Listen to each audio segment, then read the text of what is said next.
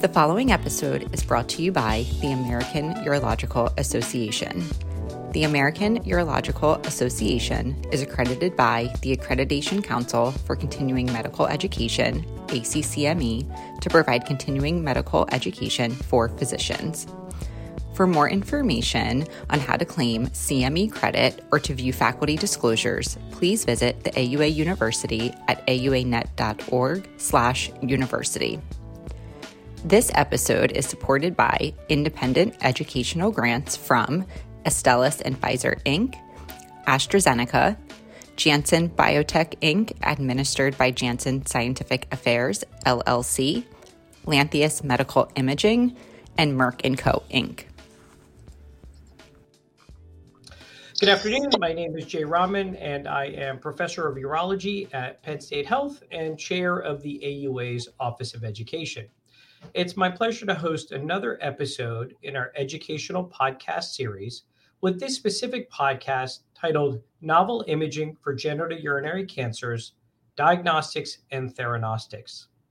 It's my pleasure to host a real thought leader in this field, Dr. Marc Bjurlin Dr. Bjurlin is Associate Professor of Urology at the University of North Carolina. He is a uh, fellowship trained urologic oncologist, and he has really uh, led, I think, our field in many ways in thinking about novel imaging for genital urinary malignancies. And I've had the pleasure of working with him on our new technologies committee within the Office of Education and have really had a great opportunity to hear some of his thoughts and reflections on uh, a lot of imaging technology as well as new technologies in our field. So, first of all, Marc, uh, as always, uh, yeah, I know you've done several of these with us. Uh, we and I are always appreciative of your time, and, and really a big thanks for uh, for doing this podcast today. Absolutely, thank you for the kind invitation. Thank you for the kind introduction, and yeah, I'm excited to discuss uh, molecular imaging and theranostics in the genital urinary oncology space. Great. So maybe I would just uh, kick it off and, and maybe just give our listeners um, an overview of, of, what we're going to be covering maybe over the next uh, 30 minutes or so. And then obviously we'll, we'll go into a lot more of the specifics, maybe into different disease processes, different imaging modalities, but maybe just give us the high level view of what we're going to be covering. Yeah, absolutely. So we'll spend a little time today discussing, you know, PET imaging in genital urinary cancers. We'll spend a little time looking at prostate, kidney, bladder. What are PET agents? What are the PET agents that are available for each of these disease spaces? How do they compare to conventional imaging? And then probably on the new frontier is more theranostics. Really, what is theranostics and how is it kind of implied or, or, or brought into our clinical care? Well, that, that's really great, and you know it's interesting. We've I, we've done several of these podcasts over the years, and and we've we've continued to talk about imaging and and I, I, think it's sort of a sign of how much progress is made that each time we talk um, the landscape is not dramatically different but it's shifted somewhat. And and some of these um, concepts these, these that last segment where we always talk about what's coming down uh, the pike it's interesting sometimes a year or two later it's not what's coming down it's now become a part of our clinical practice. So I, I think it's really great to be able to talk about these and especially because um, as you alluded to, so many of these have become so much more um, relevant, not just in specialty practices, but frankly, um, frankly, all of our practices across the board. So, I mean, I, I, think you know I would be remiss if, if if we didn't start with prostate cancer imaging and and obviously what has increasingly uh, become um, germane to many practices is is PSMA based imaging and PSMA PET scans. And before we maybe talk about that specific test, maybe talk a little bit about more broadly what is PSMA and perhaps how is that different from some of the other radioligands that we've used historically for imaging prostate cancer? Yeah, ab- absolutely. So, you know, just for our audience, PSMA is prostatic specific membrane antigen. It's a it's a transmembrane protein found on prostate cancer cells. And then in the setting of a PSMA PET scan, that there is a protein that has a radio tracer tagged onto it, and that protein then binds to the PSMA uh, transmembrane um, molecule, and it's transmitted to in, inside sorry inside the cell of uh, the prostate accumulates in that uh, prostate cancer cell and then lights up uh, when the when the patient is scanned. That's accompanied with some type of cross-sectional imaging, so then we can diagnose: A, is this specifically prostate cancer, and then B, where is the anatomical location? And and just really for our listeners, um, obviously we talk so much now with with PET scans and prostate cancer uh, and, and PSMA. Maybe just give our sense to give a sense to the listeners of some of the the other agents that are available for prostate cancer imaging. Maybe those that maybe are I don't want to say older, but maybe aren't used as much in clinical practice at this point. Yeah, one of the prior radio tracers that originally caught a lot of enthusiasm was fluciclovine, which is a fluorine labeled uh, tracer, but really we found out it didn't have the performance characteristics that competed with PSMA. So that has fallen out of favor a little bit. And historically, there's been other kind of generic tracers like FDG, for example, is a radio tracer that just looks at glucose uptake that is not terribly specific to prostate cancer itself. Uh, and then there's some even choline radio tracers that again are not specific to, to prostate cancer. So really before we moved into the PSMA PSMA uh, PET space, uh, there was these kind of generic radio tracers, but none of them really had the performance characteristics of a PSMA PET scan. And and what are um, maybe right now in, in December of 2023, what what are the available PSMA based tracers for um, for clinicians to use? Yeah, and, and I think that's a a great question. What's available, and then which one should I choose of those that are available? There's the the gallium 68 PSMA uh, radio tracer, which was the first FDA approved radio tracer that came out in 2020.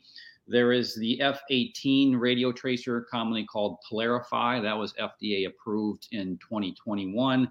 And there's a third uh, FDA approved uh, PSMA radio tracer that just came out uh, in May of this year called uh, Flotufolastat, mouthful. But um, a lot of um, our, our colleagues ask of these three, which one should I be choosing? And I think the answer is probably what is available to you because we really think the performance characteristics are essentially quite similar between all three of these and not all institutions have all three of them uh, so commonly my answer is get get whichever one is available to your institution.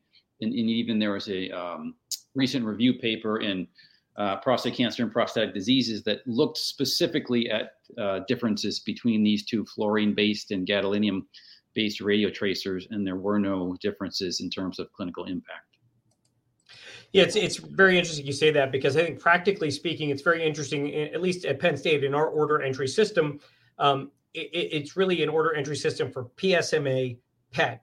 And, and as I get the studies back, I will notice that um, whatever tracer was probably available was the one that was used for the study. So it's not always the same one.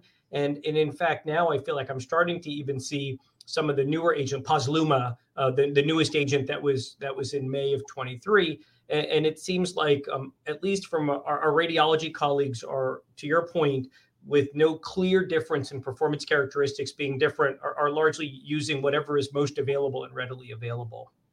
Yeah, same same with our institution. It's often somewhat dependent on what time of the day the patient is scheduled, if the radio tracer is available in the morning or in the afternoon. And then one thing that our, our keen uh, NUCMED faculty members do is that if the patient had a prior uh, PSMA PET scan with one radio tracer and now they're getting a subsequent one, we try to stick with the same radio tracer that they hmm. got the first time, just in case there were some subtle differences. So, so we've talked about different tracers. Obviously, you highlighted very clearly that the performance characteristics of PSMA is is really at present superior to some of the uh, other not more non-specific um, agents that we historically used. But maybe talk a little bit about performance characteristics of PSMA, maybe in a few different settings, and I'll kind of throw them out to you, and, and you can sort of give us your thoughts. So, um, how, how well does PSMA do with regards to the primary tumor? Yeah, so um, interesting question because a lot of uh, clinicians have asked, can can PSMA replace conventional MRI imaging for staging. And, and honestly, I don't think the data is quite there yet. I think MRI outperforms PSMA PET in terms of key characteristics like extraprostatic extension. Um, PSMA PET is pretty good at SV invasion, uh, but as of now, I think uh, uh, MRI is still kind of the, the imaging modality that trumps PSMA PET in terms of primary uh, localized disease staging. And it is even somewhat a relevant question because I think I've read a few articles or at least seen a few uh, presentations about proceeding with definitive local therapy based on um, PSMA imaging alone, right? Without a mm-hmm. biopsy, without maybe the MR. And, and, so it does sort of provoke that question, as you've alluded to, which is um, what is the, not necessarily the accuracy, but can it characterize all the elements of the tumor, uh, the primary tumor that would allow us to make sort of the most informed decision making possible? Yeah, I, I, know those kind of articles that you're referring to. it, it is um, probably on, on the horizon that the performance characteristics at some point will get to the to the to the area where we don't actually need a biopsy. I think personally we're probably not there yet, uh, but it is quite thought provoking knowing that that would be a minimally invasive uh, way to to to ensure a diagnosis without having to put a, a guy through a biopsy. What about um, for lymph node and bony metastasis? I mean, obviously, those are the two that we think about most commonly with prostate cancer. Uh, maybe talk a little bit about um, performance characteristics in those two settings. Yeah, so uh, in terms of lymph node involvement, you know, historically we get uh, contrast enhanced CAT scans, uh, which look at, you know, size criteria and morphology criteria in terms of determining an abnormal lymph node. And really the, the PSMA PET outperforms that. They have a greater accuracy, usually somewhere around 92% compared to 67% for uh, conventional imaging. Uh, their sensitivity and specificity is, is quite high 85%, almost 98% in terms of specificity. So, really outperforms conventional cross sectional imaging uh, in terms of lymph nodes. Uh, also, it outperforms uh, bone imaging quite substantially. There are still a few uh, false positives in PSMA PET imaging. Uh, but it does uh, characterize bone lesions far superior than that, than the conventional technetium bone scan, which then kind of leads to the question: Can PSMA PET replace both, you know, conventional cross-sectional CAT scan imaging for lymph node detection as well as bone scan? And I think the data suggests it, it probably can, meaning that if you've already gotten a PSMA PET scan, there's probably no need to then subsequently get a, a bone scan in someone who's at risk for metastatic prostate cancer. And, and, maybe just dovetailing on that last point you made there, maybe just educate our listeners a little bit on what, what do the guidelines um, uh, tell us about? And, and obviously, I, I think you know guidelines help uh, obviously standardized care. Uh, I think payers themselves, in, in, many respects, look at guidelines for for coverage. Um, purposes of study. So, what do the guidelines say about PSMA PET for prostate cancer? Yeah, so there's kind of three conventional guidelines that have suggested the use of these uh, PSMA PET scans. The American Urologic Association, the National Comprehensive um, Cancer Network, and then there's a um, appropriate use criteria, which has been a consortium of different societies that put together a statement. But typically, they divide it into um, men who are getting imaging for initial staging and then men who have suspected biochemical recurrence. In the AUA, um, their statement says that it's reasonable to get uh, a PSMA PET scan in men who are at high risk for metastatic disease with negative conventional imaging um, in that setting. And then they do suggest getting a PSMA PET is the preferred imaging modality for men with uh, or, or biochemically recurrent disease.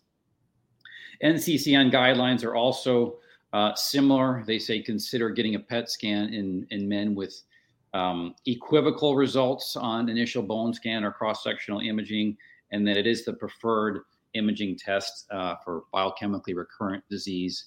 And then the appropriate use criteria have a number of clinical scenarios that they highlight where it's reasonable to get a PSMA PET.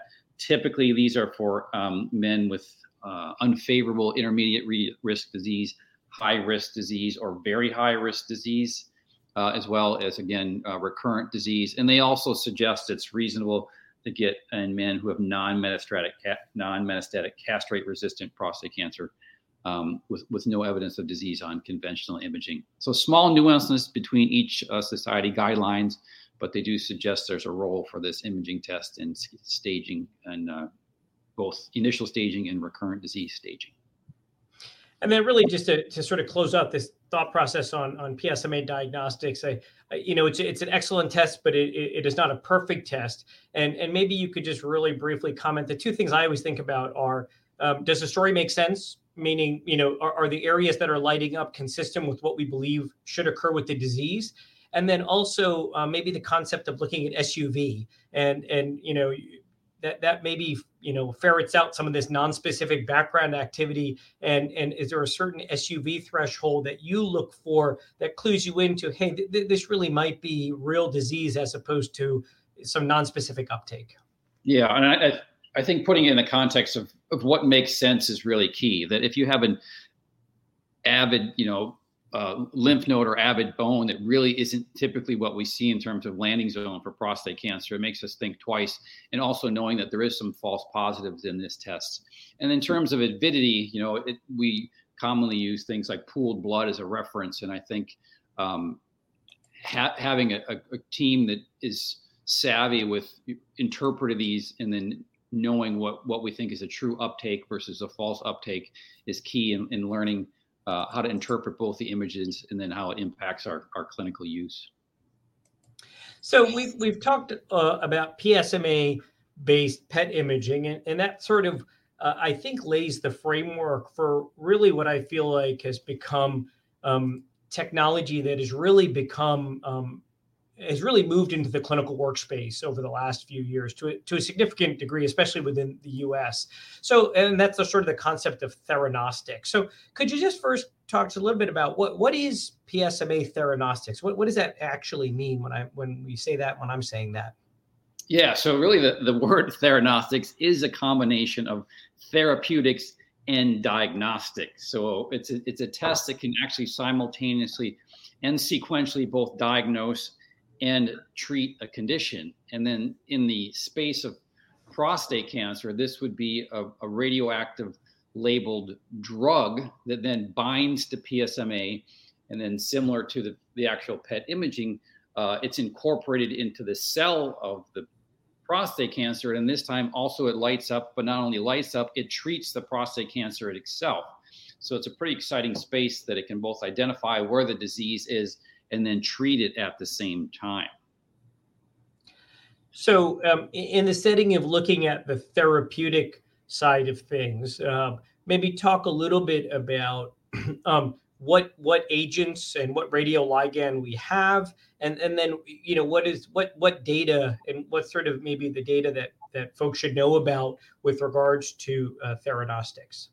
Yeah, so so the main um, agent out there is lutetium uh, 177 PSMA uh, radioligand. And this was a uh, agent that was used as part of the, the VISION study, which our audience may be familiar with. It was a phase three randomized study that was conducted between June of 2018 and October of 2019. And this study enrolled just over 800 men with metastatic castrate resistant prostate cancer and they were treated and followed for just under 21 months. Of note, all of these uh, patients uh, were previously treated with at least one taxane chemotherapy and one androgen receptor inhibitor. But essentially, they got this drug every six weeks for six cycles, uh, in addition to standard of care, and then compared to standard of care. And what the study showed is there was an improvement in overall survival 15 months versus 11 months, but also a, an improvement in progression free survival um, based on the, the imaging group.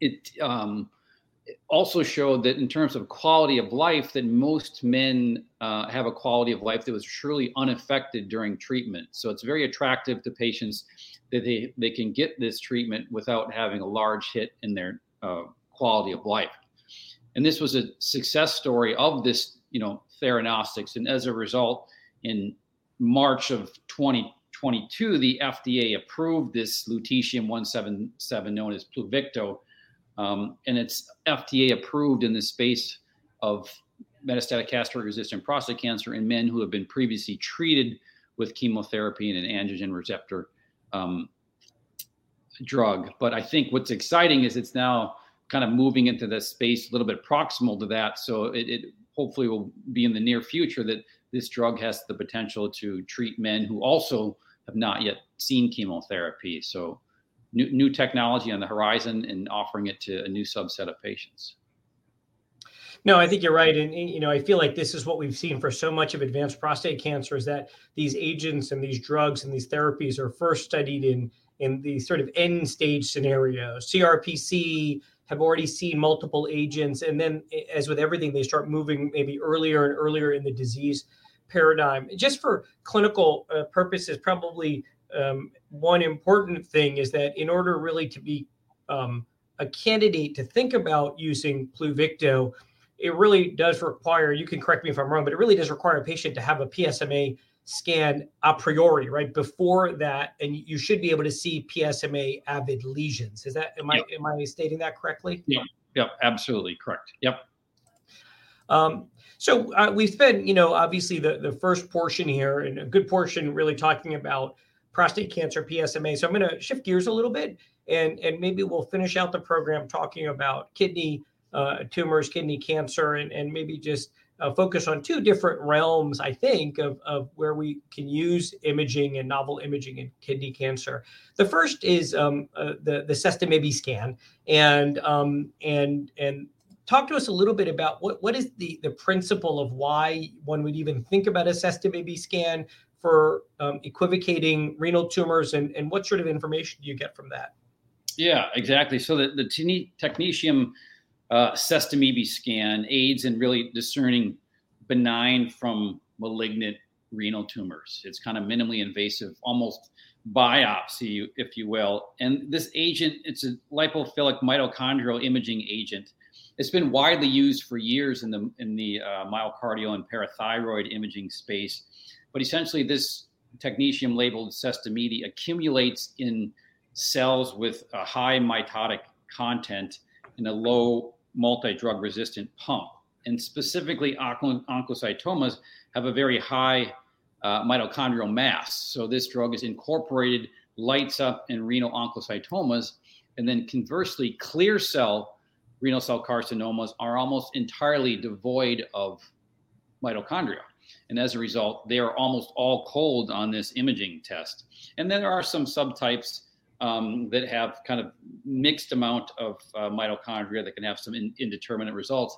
But for the most part, uh, this drug allows us to identify avid uh, oncocytomas and then exclude some more aggressive, uh, you know, histologic subtypes such as clear cell carcinoma.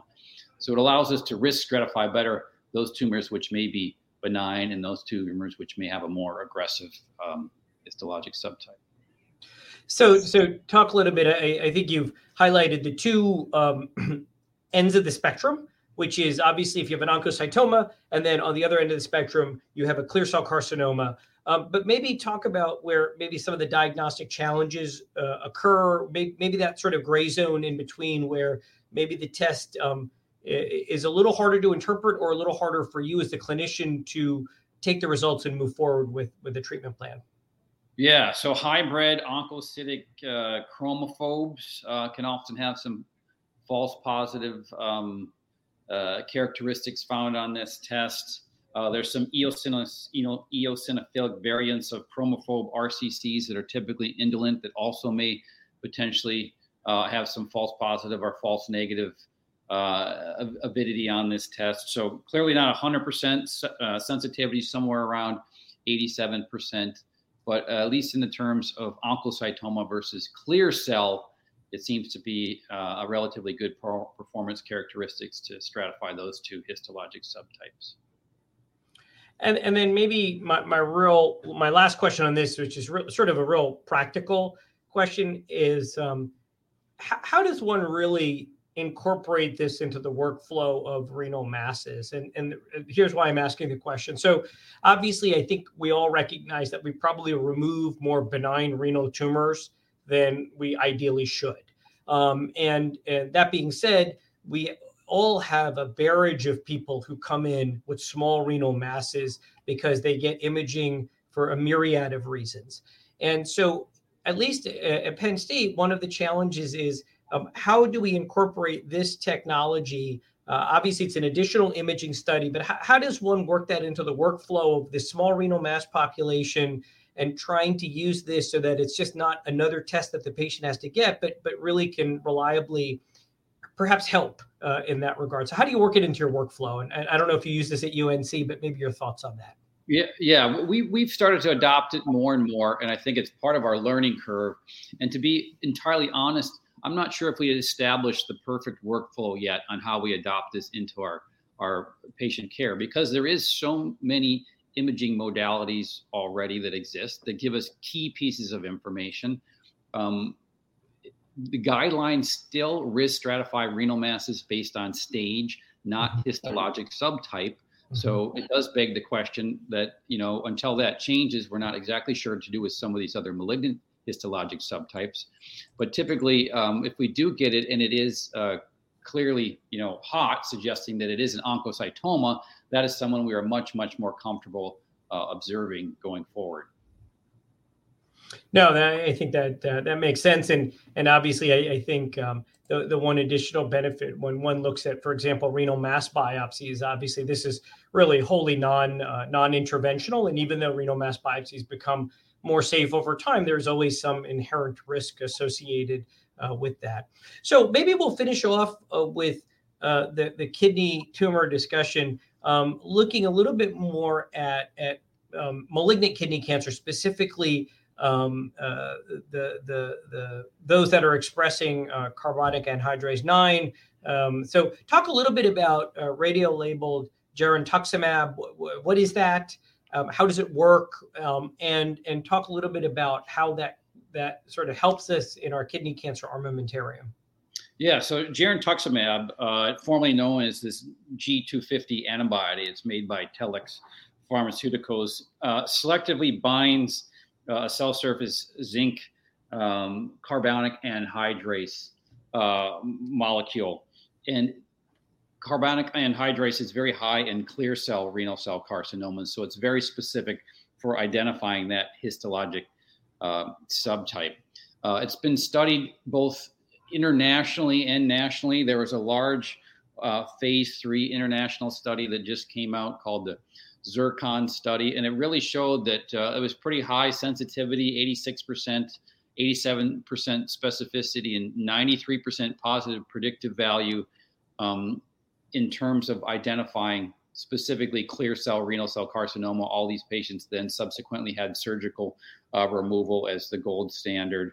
Uh, but it is an interesting test that um, a it allows us to identify you know one of the more higher aggressiveness histologic subtypes, so it may push someone over into actual active treatment versus uh, surveillance but i think kind of the next leading phase in, in this um, disease process is especially in a malignancy that you can now consider atta- attaching a drug onto it so instead of just identifying this is a clear cell kidney cancer can we identify and then treat it similar to the theranostics of uh, PSMA and prostate cancer?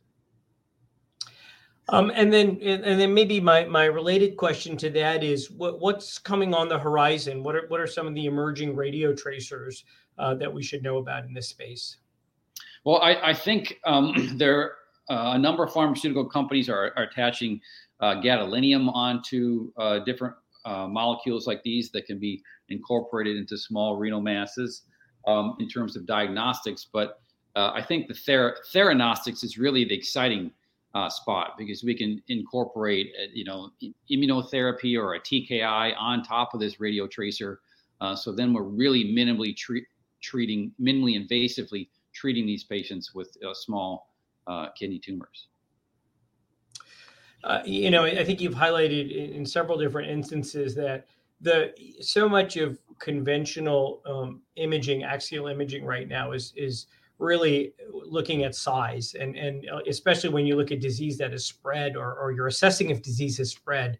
Um, you're, you're again looking at size thresholds, whether it's a size of lung nodules, size of lymph nodes, And and to the point, I think a lot of this really um, refines our ability to better define um, disease that may be outside of the organ of interest, whether that's prostate or, as you talked about more recently, kidney. But but to your point, I, I really do think that some of these theranostics may really change the disease paradigm of how we think about managing um, for example, advanced or locally advanced kidney cancer. Um, maybe those that were going to be systemic therapy, maybe there is a potential for surgery. Hard to know, and I, obviously this has to be studied, but it, it is a, a real exciting tool in the toolbox.